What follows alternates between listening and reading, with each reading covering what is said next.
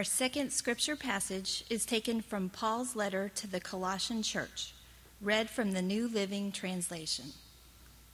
Christ is the visible image of the invisible God. He existed before anything was created and is supreme over all creation.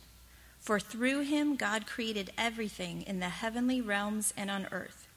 He made the things we can see and the things we can't see such as thrones, kingdoms, rulers, and authorities in the unseen world. Everything was created through him and for him. He existed before anything else, and he holds all creation together. Christ is also the head of the church, which is his body. He is the beginning, supreme over all who rise from the dead. So he is first in everything. For God, in all his fullness, was pleased to live in Christ, and through him, God reconciled everything to himself. He made peace with everything in heaven and on earth by means of Christ's blood on the cross. This includes you who were once far away from God. You were his enemies, separated from him by your evil thoughts and actions. Yet now he has reconciled you to himself through the death of Christ in his physical body. As a result, he has brought you into his own presence, and you are holy and blameless as you stand before him without a single fault. But you must continue to believe this truth and stand firmly in it. Don't drift away from the assurance you received when you heard the good news. The good news has been preached all over the world and I, Paul, have been appointed as God's servant to proclaim it. The word of the Lord. The journey motif. The journey motif is very common in literature, in film, and storytelling. You know it from the, uh, the earliest of literature with Odysseus on his journey back from, from the lands of war to his homeland. And in these journey motifs, you get the idea of trying to understand who you are and what life's all about. In Lord of the Rings, Frodo and Sam are on that journey to get rid of the evil ring. In a recent movie, Chef Jon Favreau plays a chef trying to re-find himself.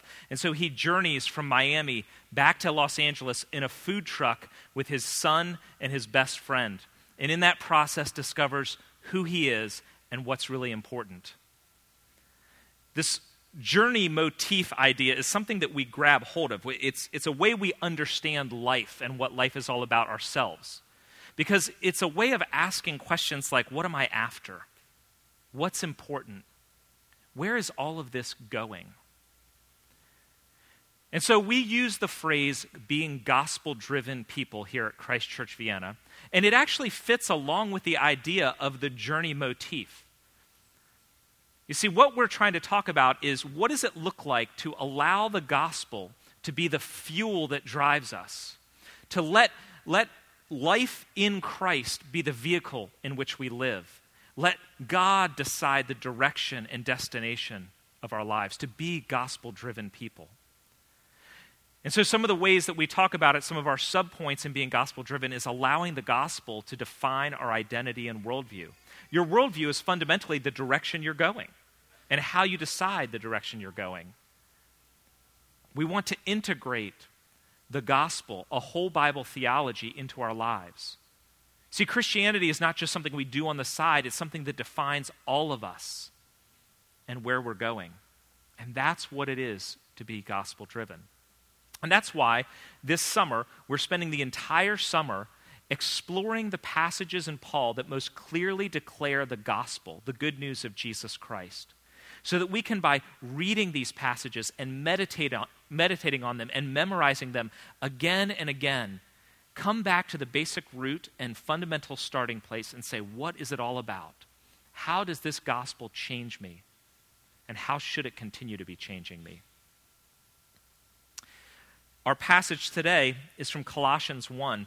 And the verses we were supposed to memorize this week, if you were so inclined, was verses 19 and 20. Now, actually, I only put down on the back of our card to memorize verse 20, but it doesn't make sense really without verse 19. Um, but the, the, the whole passage is here. It's summed up really in this memory verse. For in him, in Christ, all the fullness of God was pleased to dwell, and through him, through Christ, to reconcile to himself all things, making peace by the blood of his cross. And what we see in, in this simple verse here, this simple phrase, is the whole story of the gospel. It tells us, it tells us that, that God, through Christ, has reconciled us, made peace basically that there's a solution, which means there's also a problem. We are not reconciled. We are not by nature at peace with God. So it gives us the solution, it gives us the problem, and it gives us the solver, Christ, who in our passage here, in, the, in this verse, it, it says that in him the fullness of God was pleased to dwell. Christ is Savior and Lord. And so, in, in looking at this passage today, we're going to look at these three things that, that show up here. One who is Lord and God? What is our problem? And how has God provided the solution? The most clear thing in our passage is who is Lord and God. We get this in verses 15 through 19 in particular. Now, you see, Colossians 1 15 and following was actually what you call a hymn or a creed. Now, we think of hymn as a song you sing, but in New Testament studies, they talk about a hymn being the sort of statement of faith that was probably used in the earliest church. So even though Paul writes this, he might actually be quoting from a hymn or creed that was used in the church in the first century. So when they were trying to understand what is it all about, they would say, well, let's recite the creed. He is the image of the invisible God, the firstborn of all creation, and they would go on. And you notice some things that it describes in talking about Jesus in this passage. It's very clear that Jesus, according to this, is God. He is not just the image of God, the reflection of God, the tangible nature of God. In him, all the fullness of God was pleased to dwell. In other words, if you want to know God, you want to know what God is like, you look at Jesus. You don't need to sit in a quiet room and detach yourself from reality. You need to go to Jesus. In him, everything that can be known about God is revealed. This Jesus, the passage claims, was also the creator, the one through whom and for whom all things were created. Not only that, he is the sustainer of all things. It says, In him all things hold together. And we've talked about this before. But the very idea of this is that Jesus keeps everything alive. And that includes bad things. Satan owes his existence to the benevolence of Jesus. And there, hanging on the cross, the very people who crucified him and are mocking him do not get their next breath if he doesn't give them life even as his own is being snuffed out. He is the creator and sustainer. And, and it says he is the head. Not just the head of the church, but in him, in, in everything, he is preeminent. This is trying to declare that Jesus is supreme. He's king. He's Lord. The kind of language that's used here should be reserved for God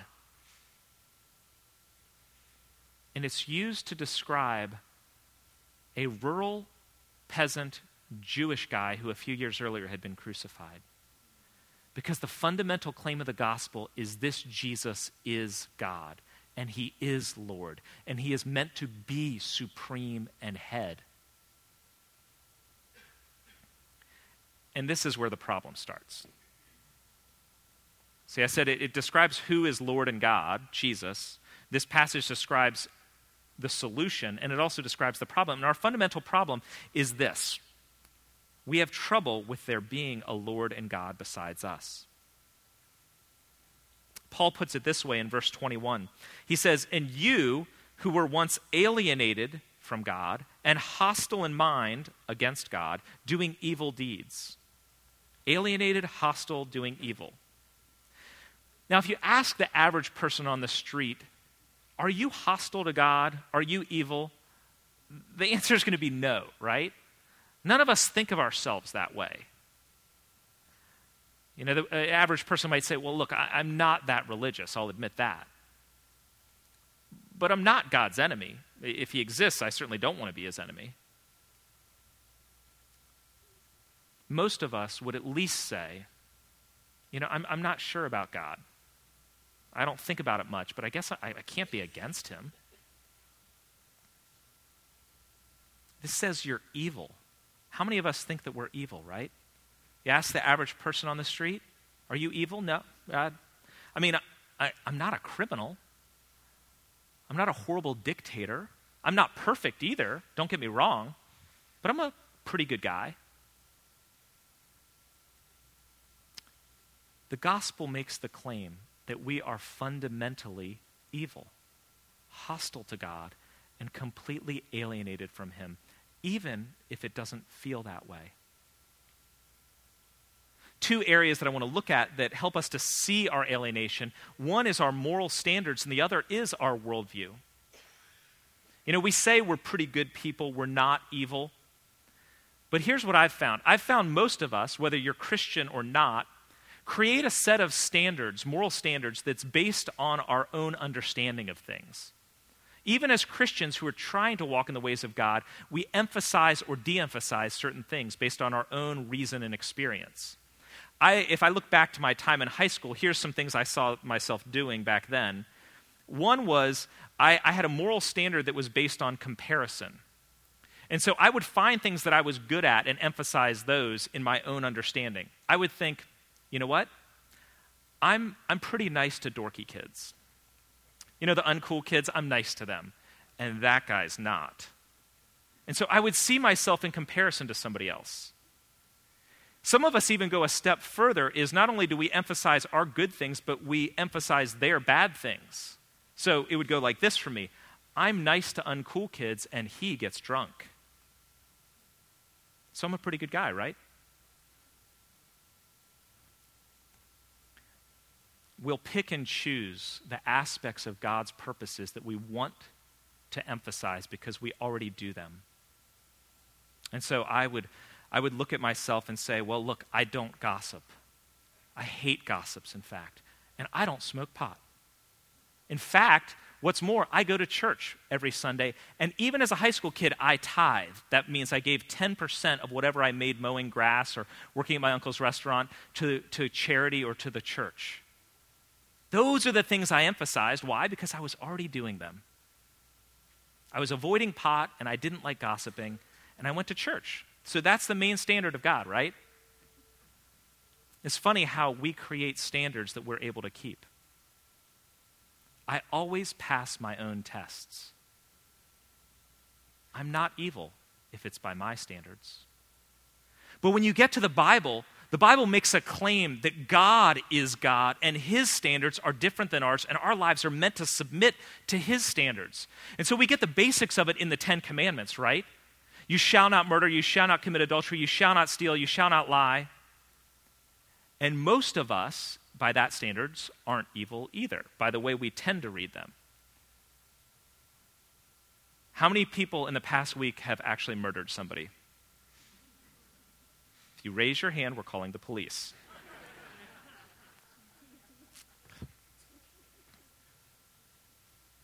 But of course, what does Jesus do? He takes it a step further. He points not only to our actual actions, but to the motives and thoughts inside of us, and then to the positive side of what we should be doing with each of these commandments. And so Jesus says, You've heard it said, don't commit murder. I say, if you have anger towards somebody, unforgiveness towards somebody, mean thoughts towards somebody, you've already murdered them. And you know, if, if we could go inside of each of our heads and look over the past week, how many people have wanted somebody dead in the past week? If you're a college student who's recently home and you haven't had those thoughts in the past week or month dealing with your parents, you're probably lying.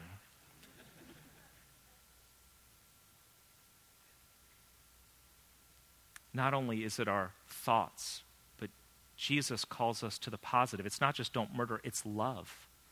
Actively love one another, love your neighbors, love your enemies.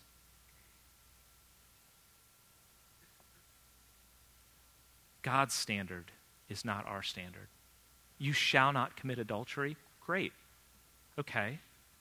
In the past year, I've not actually had sex with somebody who was not my wife. And Jesus says, if you look at a woman lustfully, if your thoughts are going towards, I would like to, there's an entire industry that drives the internet that is built on that. And not only that, but Jesus and into the New Testament points to the positive side of it. Your body is a temple of the Holy Spirit. God takes up residence in you. Do not use your body however you want. Your body is the Lord's.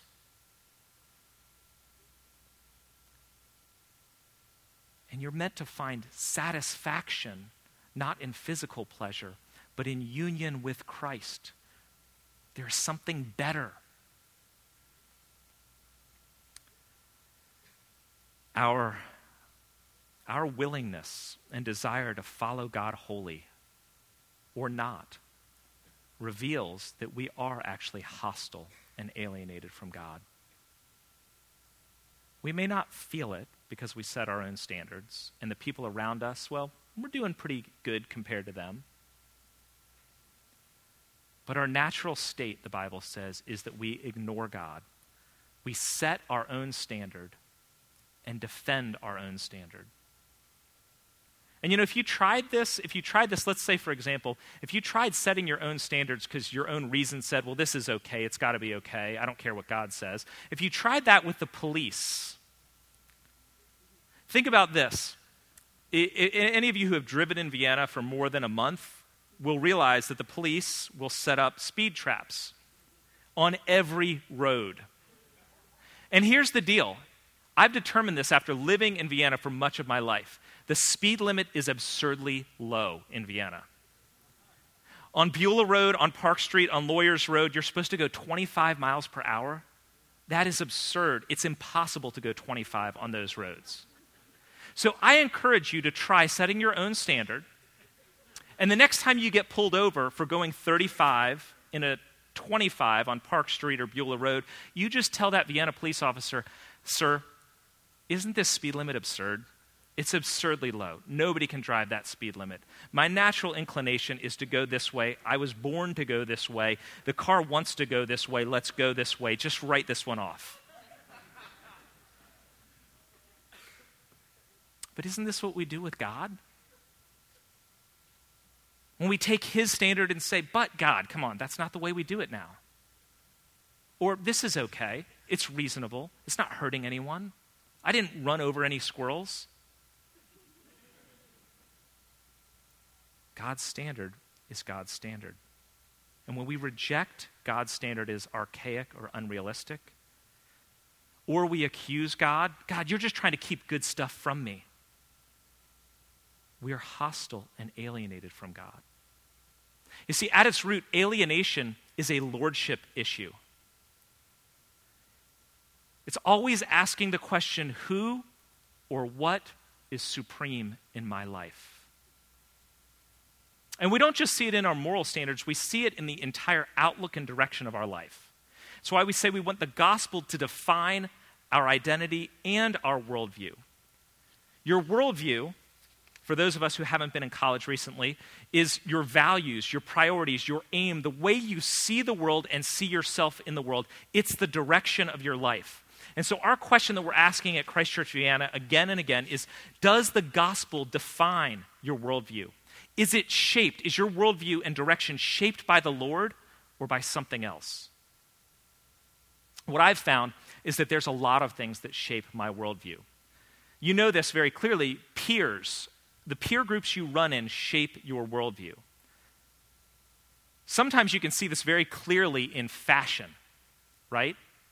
what you should be wearing right now or not. So in eighth grade, in eighth grade, this was the fashion.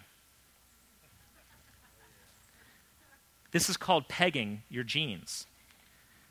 We literally walked around in eighth grade with our pants like this. Why? Because everyone else was doing it. And then you know what happened? I went to ninth grade here at Madison High School, and the first week, None of the 10th, 11th, or 12th graders were doing this. And so very quickly, my pant legs went back down, and they never went back up again until there was an 80s party a few years ago. Peers shape not only fashion, they shape your aims in life. You know, if you were at school in this area compared to rural parts of America, what you think you need to do after high school is going to be very different. In this area, people, kids, drive and are driven towards college. And not just college, but also the better colleges. So you should be disappointed if you just get into a regular college and not one of those. Peers shape not only our tastes, but the aim of our life. And adults do this too. I would never have known the importance of overseas vacations or kitchen remodels or my kids being in travel sports if it hadn't been for all of you.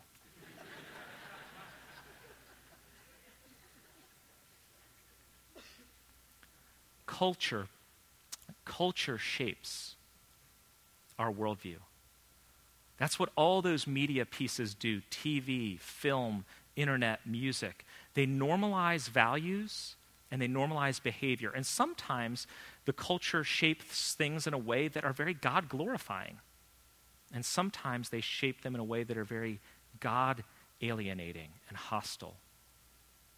And the problem is when we just let culture shape us and not God be the filter, we're putting culture over God in the direction of our life. We can see this in the way that commercials influence us. If, if commercials didn't work, then companies wouldn't spend money on them. But you know what commercials aim to do? They make us want what we never knew we didn't have. They shape what we think is important. Look at the way that, that culture around us has shaped our identity in regards to body and body image. What is a good body? It is the after picture in the P90X commercials. The cut, chiseled guy. It is the supermodel body. There's an ideal out there, and that's what you have to achieve. And you know what's funny about culture is it's constantly shifting and changing. What the ideal is now was not the ideal a few hundred years ago. Let's go back to the Baroque period and look at some images of art. Here's an image of beauty. In fact, this is meant to be Mary, the mother of God. What do you notice about her face? She's got a double chin. Full faced double chin is the image of perfect beauty. Or how about the famous milkmaid picture? What size dress do you think she's wearing? Two or 20. She did not buy that in the tweens section. And yet, that was the picture of beauty not too long ago. You know what this tells me? I, am not trying to say that, that one is right or wrong I- inherently. What I'm saying is, look at how culture changes. So, how are we to know what is right or wrong? It's always shifting and changing. Right now in America, thank God, culture says that racism is out. 60 years ago, that wasn't the case. And according to a Washington Post article yesterday, in France, of all places, anti Semitism is on the rise. So, do we let culture shape our values, or is something over culture? Is something greater than our peers? You know, the problem is that at its root, each of us allows ourselves to be the primary filter. It's my thoughts, my reason, my feelings, my experiences that pick and choose my worldview, influenced by my peers, influenced by my culture. It's not the gospel that's defining me, it's me that's defining me. You may not feel alienated from God. You may not feel hostile to God. You may not view yourself as evil. But our alienation is revealed in the me driven worldview that most of us fall back on. See, at its root, our alienation is summed up in this it's life without regard for God. The gospel defines our alienation as a worship problem. A worship problem. So when it says that you're evil, it's not just that your actions are criminal, it's that I reject God's ways and choose my own. Or I don't trust that God can satisfy me. I need to find satisfaction on my own. My evil is a worship problem. I worship my own needs and reject God's commands. I may not feel hostile to God, but the reality is it's not just the new atheists with their mockery of the existence of God who are hostile to God. Any moment in my life when I am living on my own, making my own decisions, I am being king and lord of my life. Like Absalom usurping the throne of his father David while David was still alive. When we live without regard for God, we are taking over the throne. Our hostility to God is a worship problem. The natural state when Christ is not Lord is alienation. My natural tendency is to ignore Christ, to avoid him, to just live without thought for him. And honestly, it's not hard to do. There's so many other things to distract me in a given day that I don't live with constant regard for Christ. Romans 1 calls it the great exchange when Paul writes in Romans 1 that we have exchanged the glory of the Creator in order to worship the creation or creatures. See, our alienation is seen in the fact that we put something else on the throne of our lives. Something that drives us, something we're aiming for, something that defines us. And so we live for success. And that can be anywhere career, raising your kids, on the sports field, in academics. We live for success, or we live for our friends' approval, or we live for sexual pleasure or we live for the Republican Party, we'll find something to worship besides God. If Christ is not supreme, I will worship someone or something else.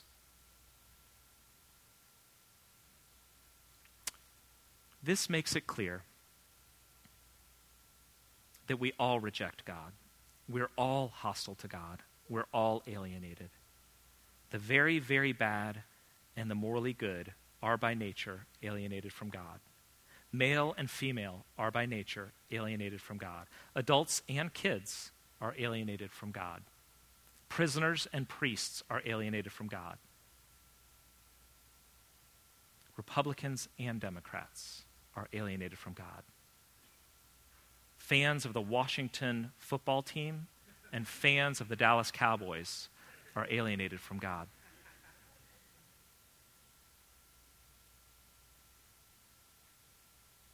But that's only the first half of the gospel. The second half that's clearly stated in here is the positive side of the good news is that though we are alienated, we have been reconciled through Jesus Christ. He makes peace by the blood of the cross. By his death, we are reconciled and peace is brought for us.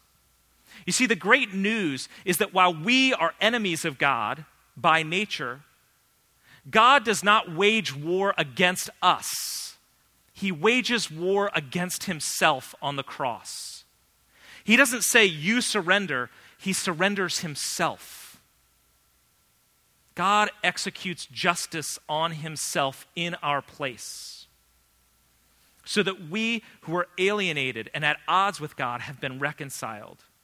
We who are hostile to God have peace with God. We who by nature are evil are now considered holy and blameless and above reproach.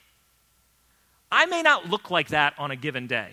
I may still look evil, but God views me as holy and blameless. He doesn't hold my sin against me because of Jesus Christ's death on the cross. In verse 13, which we didn't read, it's summed up as the great transfer. He has delivered us from the domain of darkness to the kingdom of his Son. I am no longer in the realm of death and eternal death. Even though I wrestle, I am now in the realm and reign of Jesus Christ and will be for all eternity.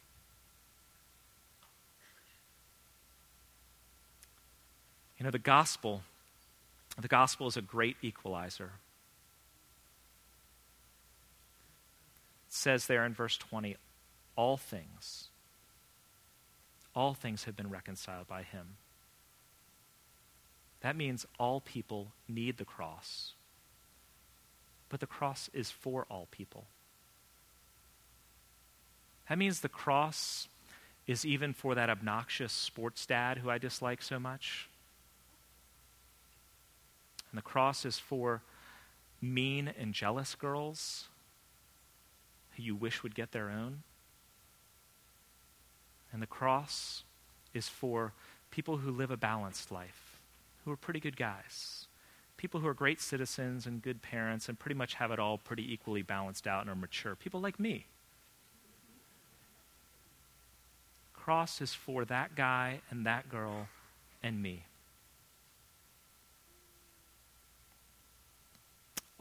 The gospel says all of us are alienated from God but any of us can be reconciled through faith in Christ. All of us must recognize this and surrender to Christ as Lord. Verse 23 gives us an if. We'll kind of end on this one. If indeed you continue in the faith, steadfast in the hope of the gospel. That if is not a maybe you won't, it's an, it's an expectation of you will. You will but it's also giving us a picture of gospel driven. Your life now. It's not just, hey, you, you kind of went to camp once when you were 14 and you decided Christianity was, was now your faith, or you grew up in a church. It's that your life is being filled by, transformed by, led by, driven by the gospel. Your hope is set on the gospel. Your life is fixed on the faith. This is who you are and where you're going.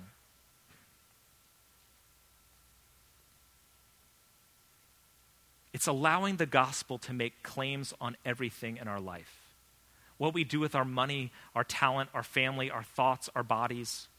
To be gospel driven is to submit the entirety of my life, my moral standards and my worldview, my view of myself and my view of you.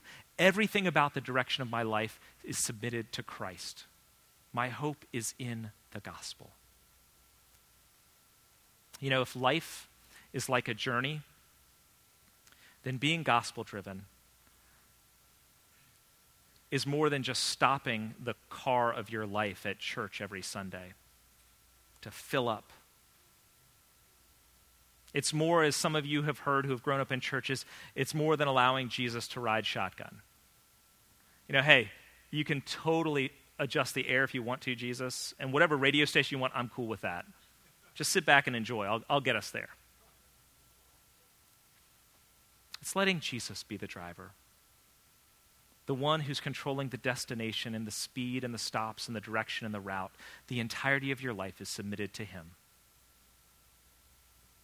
Let the gospel define what's important, what's good, and where you're going. Let Jesus reign in your life. Let's pray. Jesus, we wrestle with this. We wrestle with your lordship. It is not natural to us. We set our own standards. We're influenced by so many outside forces. And yet the gospel claims you and you alone are God and King. Give us eyes to see, faith to trust, and a willingness to walk in your ways and experience the joy and satisfaction of life driven by you. In your name we pray. Amen.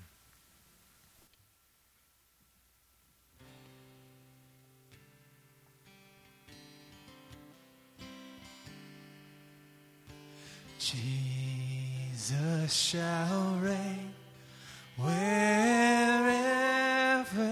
the sun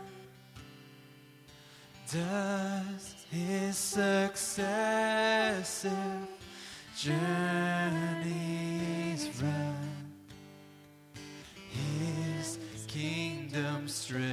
stretch from shore to shore till moon shall wax and wane no more.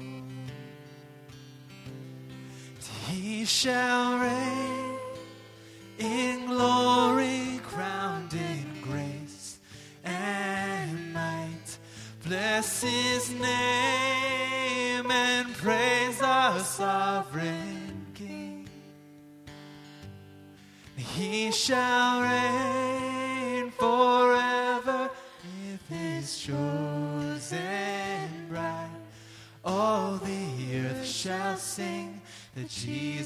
Is the King.